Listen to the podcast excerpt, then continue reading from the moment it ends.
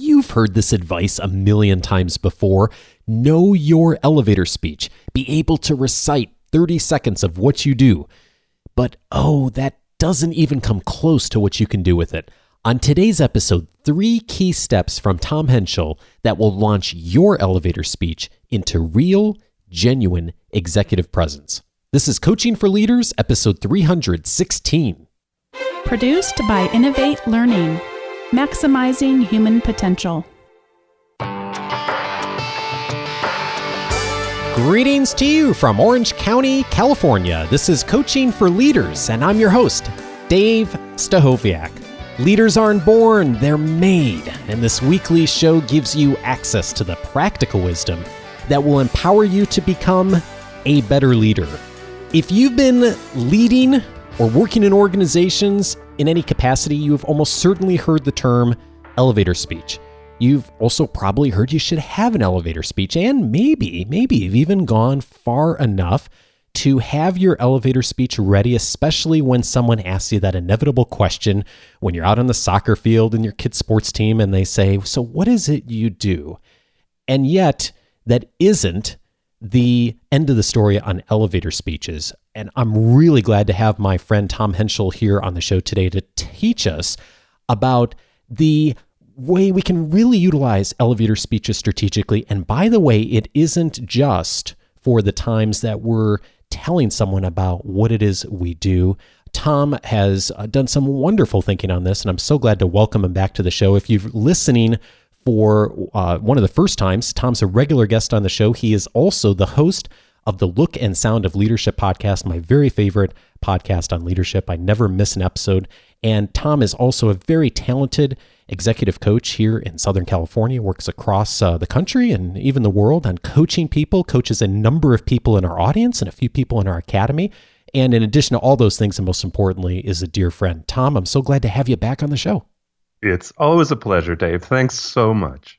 Well, let's talk about elevator speeches today because I have to admit, when we first talked about this topic, and I knew you have done such some such wonderful thinking on this, I thought we were just going to be talking about answering the what is it I do question. And it turns out we're not going to be talking about that only. We're going to be talking about a lot more because there's a lot more we can do with an elevator speech, but but I'm but I'm curious, maybe to start off, what what is an elevator speech? When when people hear that, I have to have an elevator speech. Where are we even starting from? Well, two ideas come to mind. Number one is you know why it's called an elevator speech. I think everybody has that idea in their mind, and I'd like to address that. And then I have a little definition that we can use as a kind of baseline to work from. So let me start with the first idea, which is, you know, why is it called an elevator speech? I think people know this idea, which is you work in a high rise building, you walk in the lobby, you get in the elevator, you hit, you know, 45, and before the doors close, you hear somebody yell, Hey, wait, hold the elevator. And in comes your boss's boss's boss, and the doors close. And the metaphor here is that between you know the time the doors close and the times the doors open on 45 something is supposed to happen and you're supposed to do that through the magic of this thing called an elevator speech.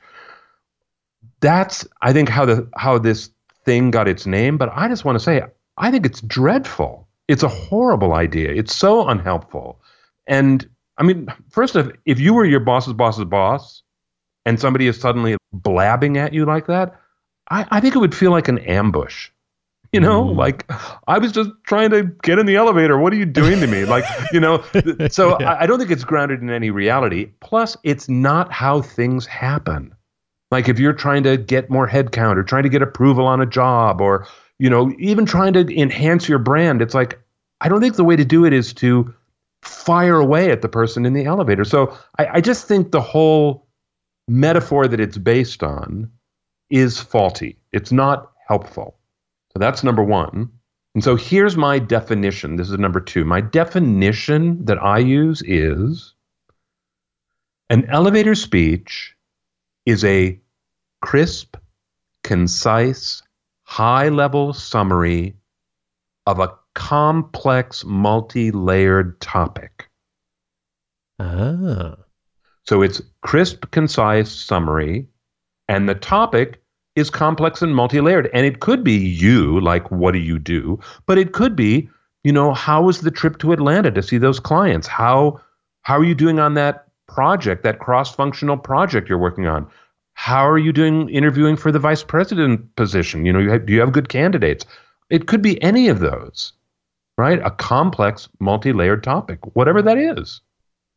Which the way you have just framed that those conversations happen for me it seems like almost daily in interactions. Right. yeah. And and that's my point is i think people should have this stuff ready which just means you need to be thinking about how you want to talk. And and i frankly think we're as a just as a culture i think we're pretty lazy about this. And what i'm hoping you and i get to talk about today is the idea that number one it's not that hard to do and number two, the benefits are just enormous. You get to sound executive. It it's it's a great way to talk. Mm. Okay, so I, I'm I'm really curious about that because in some ways, what we think of as the traditional elevator speech, the kind of blasting someone with 30 seconds of information, is in a way almost easier because you can memorize that once and you mm-hmm. figure out what you're going to say and you just blast it out. And I agree with you. That's not probably the best method in most situations. But to think on your feet and to craft something that's very concise and clear in the moment is a is a skill really and that's something that I, I don't I don't know if a lot of us are really good at if we haven't really thought through the strategy of how to do that.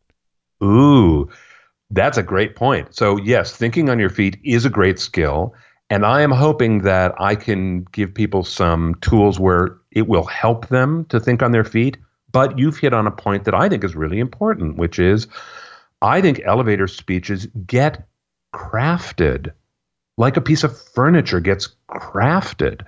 It doesn't happen in the spur of the moment.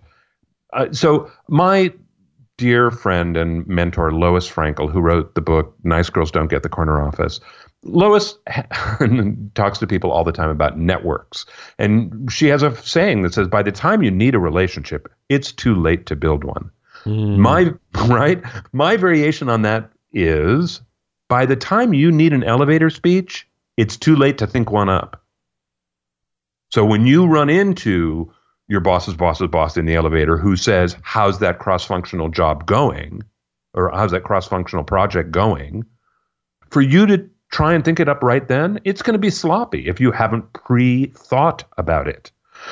So, one of the things I think you and I need to talk about, and we can start here, is uh, how do you think about this stuff? When do you think about it? What does it require? Because my contention is it shouldn't be onerous and it doesn't take a lot of time. It just takes a little bit of time, but it takes consciousness, it takes choice. All right, I'm really curious about this because as you're saying this, and I'm, I'm so glad you said this, it's sounding onerous because if I'm thinking like of all the possible things that I could run into in a day, and, and a lot of times it's not even like internal, it's external, like customers and requests and networks. Like I couldn't possibly be ready for every single conversation that could happen of the what I would say. So I'm guessing there's there's some overall principles here that would be helpful and, and just help us to respond in a nimble way that that you don't we don't necessarily have to have everything scripted out. Right. Yes, I think there are. So, number one is you need to just begin to adopt the discipline at the end of, you name it, at the end of an event, at the end of a meeting, at the end of a conversation, at the end of an email exchange, whatever. You are going to take a little bit of time, and I mean a little bit of time, to simply say, what just happened? So you're going to be thoughtful about your work. You're going to be mindful about your work. Now, you also can do it when you're washing the dishes. You can do it in the shower. You can do it driving. You can do it walking to your car at the end of the day. It doesn't matter when. But my point is, we all have idle time when we kind of just mull over stuff. I think often that time is not terribly mindful. We just we don't even know what we're thinking about. We're just kind of, you know, letting loose. Well, I'm saying wait, give yourself another few minutes, and, and maybe if it's only 90 seconds, to simply say, okay, we had a meeting about this cross functional project. What happened? Well, Janie is going to do this, I'm going to do that, and Mark is going to do this. So there are three things happening. So what I just did, just there, that's the beginning of a framework for an elevator speech. There are three things happening. Janie's got one, Mark's got one, I've got one. That doesn't take long. You just have to choose to reflect. So does it still sound onerous? No, I don't think so. So what I'm hearing you say is part of this is in order to make this really the way we want it to sound is it's an ongoing practice of having when we have significant interactions of taking the time when that's done to think that through maybe even record it here are the two or three headlines if you will of what has just happened. Great. And the more you get in that practice that you just described the faster it goes. So then can i just talk about the landmine we're trying to avoid here? Oh please. So I just want to say to your listeners, you and I recorded an episode about networking. And in that episode, you and I talked about elevator speeches as a topic we should talk about, but we never got to it.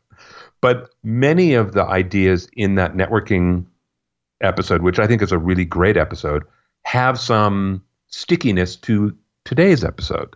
And the reason I'm mentioning this because I frankly, I have to be honest with you, I can't recall whether I told this story or not, but this is a story that happens to me repeatedly.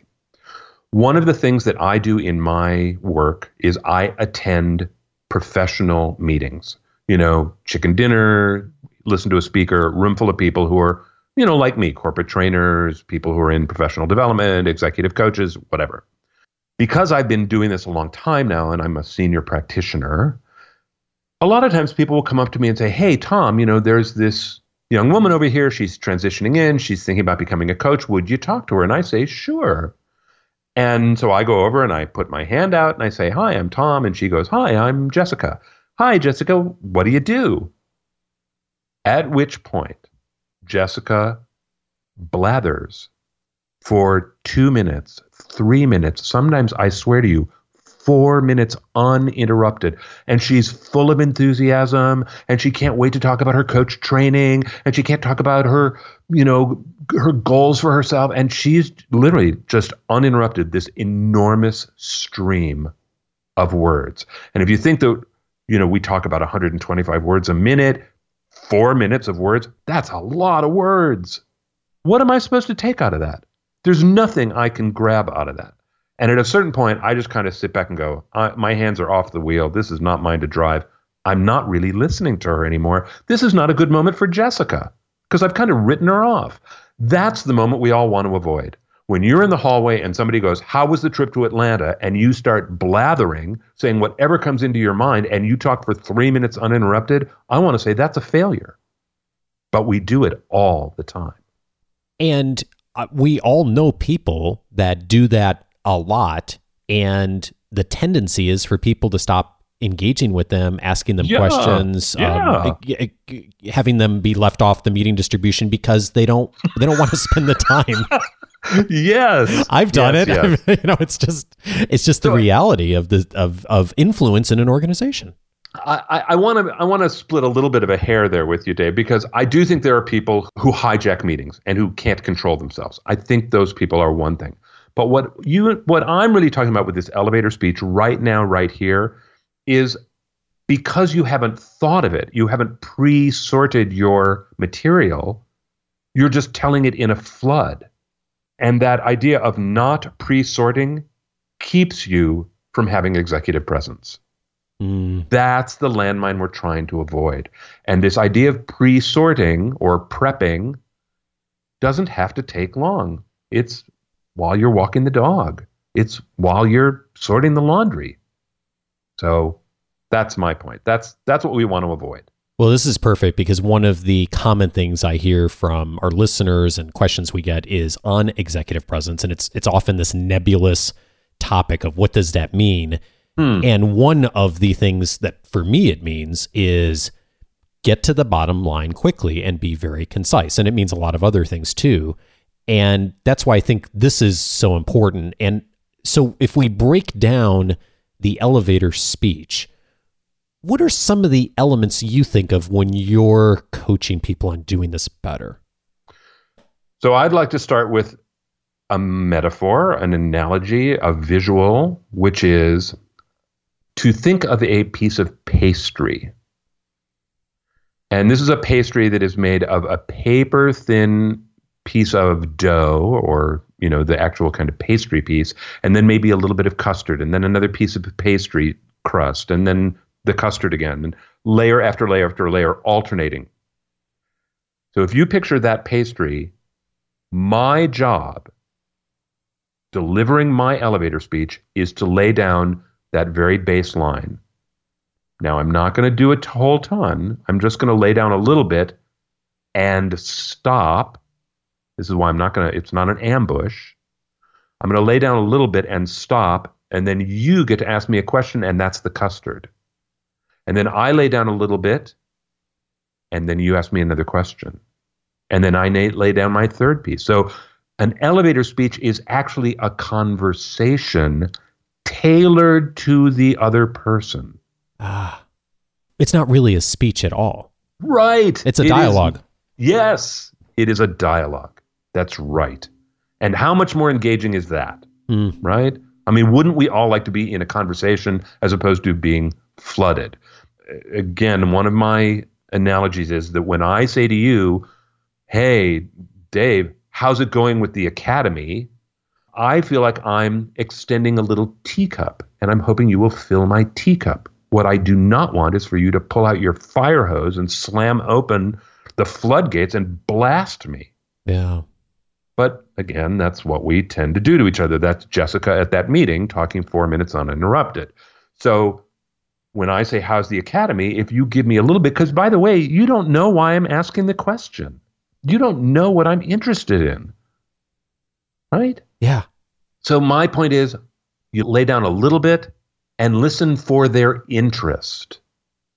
Let them ask the next question sooner and we want ultimately for this to be a dialogue, be a conversation right. that yes. is both parties being involved versus one person just saying whatever they want to say, thinking that's what someone else wants to hear. Yep, that's where I come from. So uh, I hope what you and I are doing right now is exploding people's brains about what an elevator speech is, because I'm guessing that most people don't think of an elevator speech as a conversation. No, and that's where the I, neither of us are. I, I, can't remember if I said this up front, but neither of us are big fans of this this topic or this wording for what this is called. But I didn't. Right. I couldn't really put my finger on why until just now. And now, right, as well, I think about this, I'm like, well, that's it. it. Because it's if it's a quote unquote speech, it's a it's only a one way communication it's not a it's not a conversation which is normally what we want to have whenever we're trying to influence and to be present in an executive sense, like we were just talking about. So I often talk about the three qualities of a really good elevator speech. And we have talked actually about the first and the third. So the first one is be short, meaning fill up the teacup, don't hit the fire hose. That's number one. And number three is this idea that it's tailored to the listener, that you don't actually know why the question's being asked, so pay attention. Now, I'm not necessarily saying that you should ask back and interview them. I mean, they did ask for information, offer up some, but then stop sooner and listen. That's one and three. Number two, a really great elevator speech is memorable. Well, how do you make an elevator speech memorable? And I think there are two tricks, and they are just tricks that trigger people's memories. One is use a number, and number two is use a label. People who listen to my show, The Look and Sound of Leadership, listen to me talk about the sorting and labeling tool. I talk about it all the time. This is a mini version of sorting and labeling. And the reason why sorting and labeling is so powerful is because it actually triggers things in our brains. So if if you say to me, "How was your trip to Atlanta?" and I say, "We found out four things about our clients' needs."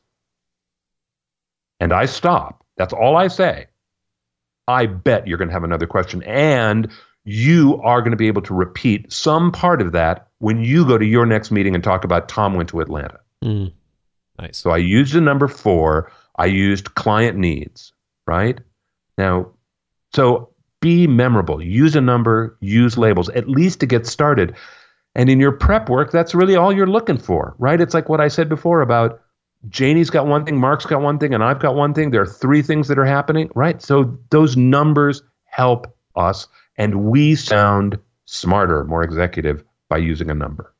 And people latch onto that too. I've had times Yeah. where I've said there's three elements that came out of this meeting, and then I'll end up saying two, and we start talking about something, and then I, I have had times where I've forgotten about the third, and, Yep. and then someone will kidding, say, right? "Wait a minute, you said there were three. and I can uh, maybe this just shows that I'm getting old, Tom. But I can, this happened to me multiple times recently. I was like, "Oh yeah, I did say there were three. What was the third? a couple one time I remember like, "What was the third? I said, "Oh yeah," but it, there is something powerful about a number that as soon as you quantify it, people's brains right away are listening for those three things. And if they don't hear it clearly, often I found they'll ask to get clarity on the three things you said you were going to say. And isn't that wonderful that they're engaged enough to care about what you're talking about, Yes, right? So yes. yes, numbers uh, numbers create what's called gap, right? So if I if I to use your example, I tell you there are three things, but I only tell you two. Yes, your brain wants to fill in number three because there's an open slot. So, yeah, and by the way, I think a very powerful number is one. There was one thing that happened in the meeting today that we need to talk about. That I'm going to get your attention when I say that, mm-hmm. as opposed to something happened in the meeting today that we need to talk about. It's not the same. It's just not the same.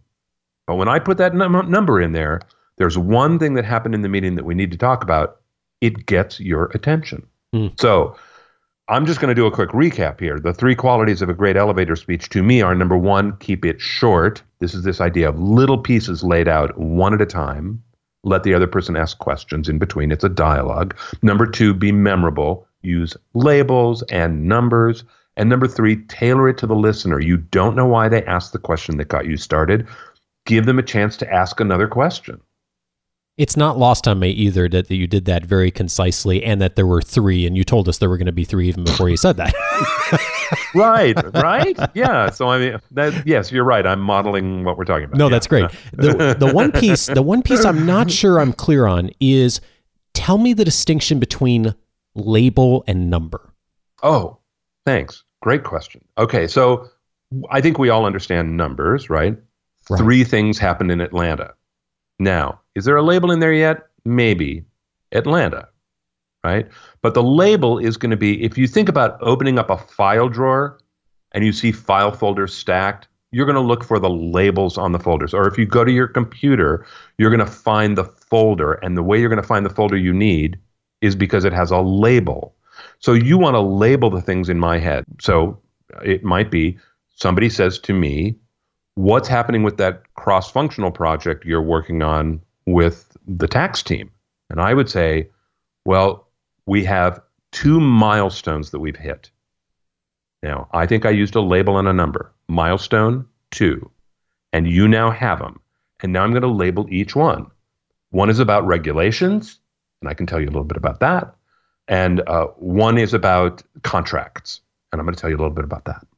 So to continue the analogy of the of the file cabinet, the label is what it says on the folder. The number is we're articulating how many folders there are that we're going Bingo. to be going to be talking about, right? Yep. So in practice, I'm curious what this looks like and Uh. how it sounds. Because this sounds this sounds beautiful.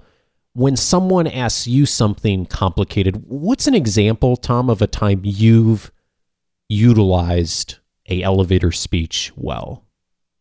Number one, just just as a kind of baseline, I will I want to start with the simplest simplest one, which is when people say to me, "What do you do?" Usually, I say, "I'm an executive coach," and I stop talking. So I say four words in answer to their question, and then I wait because sometimes they glaze over and they look like a stale donut, and sometimes you know and sometimes they're interested or sometimes they want to talk about life coaching or their brother-in-law was a coach or whatever whatever i don't know right But in other words, I want to test their interest. I want to tailor it to the listener. So my point is, I'm I'm throwing out bait to see what they chew on, what they stick to. So I just want to lay that out as a baseline. I know I'm not answering your question yet. Well, and you, you and I were at a conference recently, and someone came up and literally asked you that question as you and I were talking, and I remember right. you responding in that way. And I remember thinking at the time, not even having had this conversation yet, was that was interesting how little he said and how much he was waiting for what the other person's response was. So that's brilliant. Right, because listen, one one of the ways that we all talk about elevator speeches is, for example, if you're out of work, right, or if you're networking. To which I go, then it doesn't matter whether I'm talking or you're talking. We're really trying to build a relationship here, right? Yeah. So if I, so, I remember that woman came up and said, "What do you do?" And I say, "I'm an executive coach." Stop talking. And now, if she wants to talk, she thinks I'm a brilliant listener, right? Eh, because I'm not talking, and she thinks I'm great. Fine, I don't care. It's just relationship building. I, I don't need to talk about myself. Now, it's different at work when somebody says, How was the trip to Atlanta? How's that cross functional project going? No, I have a responsibility at this point to share information. So, my, my purpose in using that as an example, what do you do? I'm an executive coach, is to give an example of short, I hope it's memorable, and I don't know yet if it's tailored to the listener because I'm going to be watching. So, I just want to kind of set that up as a real neutral baseline. And I've taught myself to do that because it is hard to stop talking, right? Mm. So, but now I do want to answer your question because something happened and and I was aware when it was over that I had not stepped on a landmine and I was surprised that I hadn't. So I was at a one of these professional meetings talking to another coach, guy who doesn't know me terribly well, and he says to me, Do you use assessments in your coaching? Now, I, I, need to stop and go. I don't think it's important whether you, Dave, or your listeners know anything about assessments or anything I'm about to talk about. This could be about, you know, building bridges. It doesn't matter what the topic is. What I want to model for you is what happened was my sense was that this was a person who is not in the executive coaching world. He's a life coach so my assumption was he might know a little bit about assumptions, but about assessments rather, but he might not. So he says, Do you use assessments? And I said, Yeah, I do. I use psychological assessments and behavioral assessments. And I stopped talking. And he said, What's the difference? Hmm. And I said, Well, the psychological behavior essentially measures people's inner workings, and behavior measures people's outer workings. And I stopped talking. And he said, You use that with your executives? And I said, Well, actually, I use it in three different settings. Please notice a number and a label.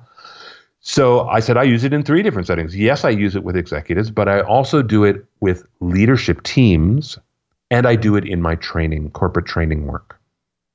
And I stopped talking. And then he started talking about assessments, and that was great. And later, what I thought was, I'm so glad I didn't just start blabbing about assessments because I love talking about assessments, and I could easily do five minutes on assessments, but yeah. I didn't.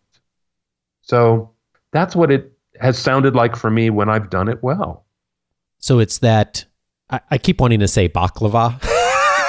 yeah, that's the no, pastry that's, that's, in my mind. Yeah, yeah, yeah. That's perfect right. I think of it as a Napoleon, but yes, yeah, same yeah. thing, right? So you're you're laying down. I love that image of you're laying down the that first uh, that first layer of pastry, and then you're inviting the conversation to continue, but you're also listening for where is this conversation going that is going to serve the person who's asking the question, and then by virtue of that serving me ultimately better of building a relationship with them.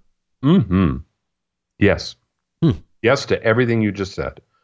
Now, sometimes, especially at work, going back to one of the very first things you and I talked about today, this idea that elevator speeches aren't just reserved for the question, what do you do? They're also for how was the trip to Atlanta or how's that cross functional project going? you may need to do a little bit longer layer, right? In other words, the person may really be asking for information. I think the challenge goes back to number one of the three qualities of a great elevator speech. Keeping it short takes so much mental energy. It is hard to stop talking. And it means that you need to front load good information up into the top of your speaking so that when you stop talking, there's actually something in there, that your first hundred words aren't filler. My sense is this is a really challenging thing for a lot of leaders. And you work, Tom, with is, is, that an understatement? yeah, it's true. No, you're right. You you in particular, I mean, you work with really smart, high achieving people. Mm-hmm. And they've been rewarded and paid well for their entire careers of saying a lot and having a lot of knowledge and having the answers. When you work with people to get better at this, to front load, to be short, to be concise, what do you find is helpful for them in changing the behavior? If it's around being concise, I will often play a game with them, which is it's a finger snap game, which is I'm going to ask them questions because I'm going to try and get them to fire hose me. I'm going to try and get them to talk about something they love and talk long. And the instant I get impatient as a listener, I'm just going to snap my fingers. And it's a mm-hmm. cue to them to begin to be aware that it's not actually about them. Because look, we all can talk long about our children, our work, the projects that we do outside the home, you know, like we all can talk long because we've all got a lot of passion for what we do. It's hard to talk shorter. So literally that finger snap game is simply it's like putting a shock collar on the dog, right? It's simply a way of calling people's attention to unconscious behavior. And I hope people have partners that they can do that with. I could imagine that in your academy that, you know, I, I don't know that it's realistic, but you all could have a day where everybody tries to be concise. It's hard. It takes a lot of mental energy to be concise. You've just thrown another topic in for our monthly symposium for sure. So go do it. And what I heard you say is this is practice. So mm-hmm. whether it is practicing with a coach or practicing with a colleague, or maybe we're even practicing ourselves, but it, it, there there is something about having another person involved that is who's not you, because right. they're more objective and they can catch you on the things that where you're saying, you know, well, this is really interesting to me, but it's not. It, it's really not about. It's not about us, right? It's about the audience. It's about the person we're communicating with. So there's something about having that checkpoint of that other person who says, "Nope, stop. Let's mm-hmm. try that again," and do it more concisely. This is especially true and especially challenging for those extroverts in the world. This is less challenging for the introverts. So there is a woman that I work with who is really, really smart and really, really introverted. And the challenge for her is she's really parsimonious with her information because she talks so short because she's so introverted. She actually doesn't want to be talking. She wants to go to her office and close the door. So that's a different challenge. On the other hand, there's a CEO I spoke with just this morning who really, truly cannot shut up. And he thinks he's talking short. And it's like, oh, Bill, come on, man. that was not short. And he just, he's not calibrated right. Do you know what I mean? He's not calibrated in a realistic way, the way others are calibrated. So that idea of having someone else to work with, whether you're on the introvert scale or the extrovert scale, is important because it gives you a reality check.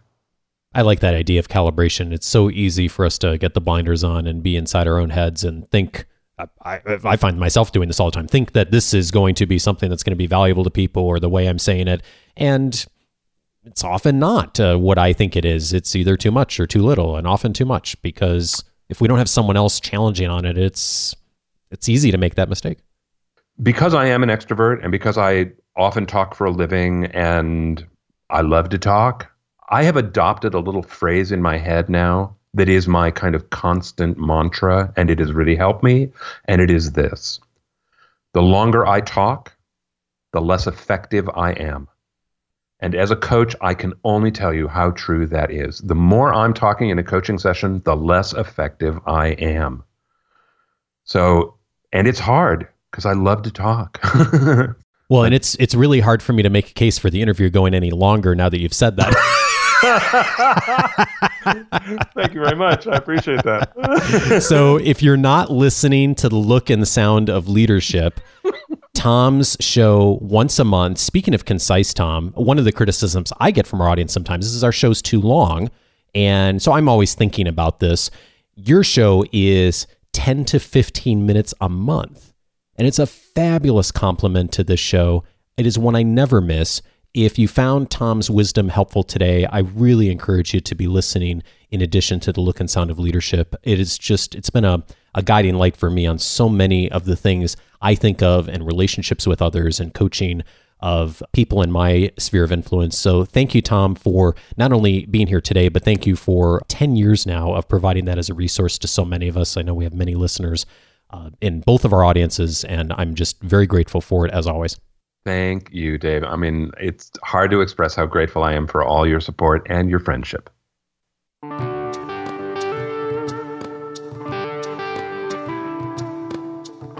I hear people all the time tell me they want to get better with their executive presence. If you hear someone say that to you this week, pass along this episode. Thanks in advance if you do. And if you've just started listening to the show recently, I hope you'll take my call to action to activate your free Coaching for Leaders membership. You can access that at the coachingforleaders.com website, completely free, gives you access to tons in the Coaching for Leaders library, including the entire podcast library over the last six years, searchable by topic. And you'll also get immediate access to my free 10 day audio course titled 10 Ways to Empower the People You Lead. If you'll give me 10 minutes a day for 10 days, it will help you to get the most immediate practical actions to become a better leader. And one of those lessons is on coaching, of course. And lesson number one, in fact, is with Tom Henschel and I talking about coaching. And as you've heard on today's episode, Tom is just masterful at telling stories and using analogies in order to illustrate very complex topics and he did a masterful job of describing coaching through storytelling on lesson one. If you haven't heard that, go over to coachingforleaders.com, sign up for your free membership. You'll get access to that free course, plus a ton of other resources on the Coaching for Leaders website. Now, a few related episodes to today's conversation. Back on episode 272, Muriel Maignan Wilkins was on talking about how to enhance your executive presence. We had a very comprehensive conversation about many of the tactics that uh, those of us who are thinking about executive presence can use in order to enhance it. And I think if this is something that's top of mind for you right now, or someone in your network, I would certainly encourage you to check out episode 272. It's a great complement to today's conversation. Also, Tom mentioned earlier episode 279, uh, one of our previous episodes, How to Grow Your Professional Network. So many of the concepts we talked about today fit hand in hand with the farming versus hunting when we're building relationships that Tom and I talked about on that episode. If you are wanting to grow and enhance your professional network this year, I would absolutely encourage you to listen to episode 279. And finally, I'm also recommending listen to episode 300. It's probably my favorite chat with Tom on the podcast uh, since he's been appearing, which is many times on the show. On episode 300, Tom turned the table on me, or turned the tables on me, I should say, and uh, interviewed me for the show. It's the only time I've ever been interviewed on the show, and we talked about some of my career background and some of uh, the ways I've utilized uh, my experience in order to host the show over the last six years. If you've been listening to the show for a bit and you missed episode 300, I think you'll find that a very helpful listen. You can reach all of those by going to coachingforleaders.com slash the episode the episode number. Bonnie and I return next week for the question and answer show, first Monday of the month. You can submit your question for consideration anytime by going to coachingforleaders.com slash feedback. Have a great week and speak to you again next Monday. Take care.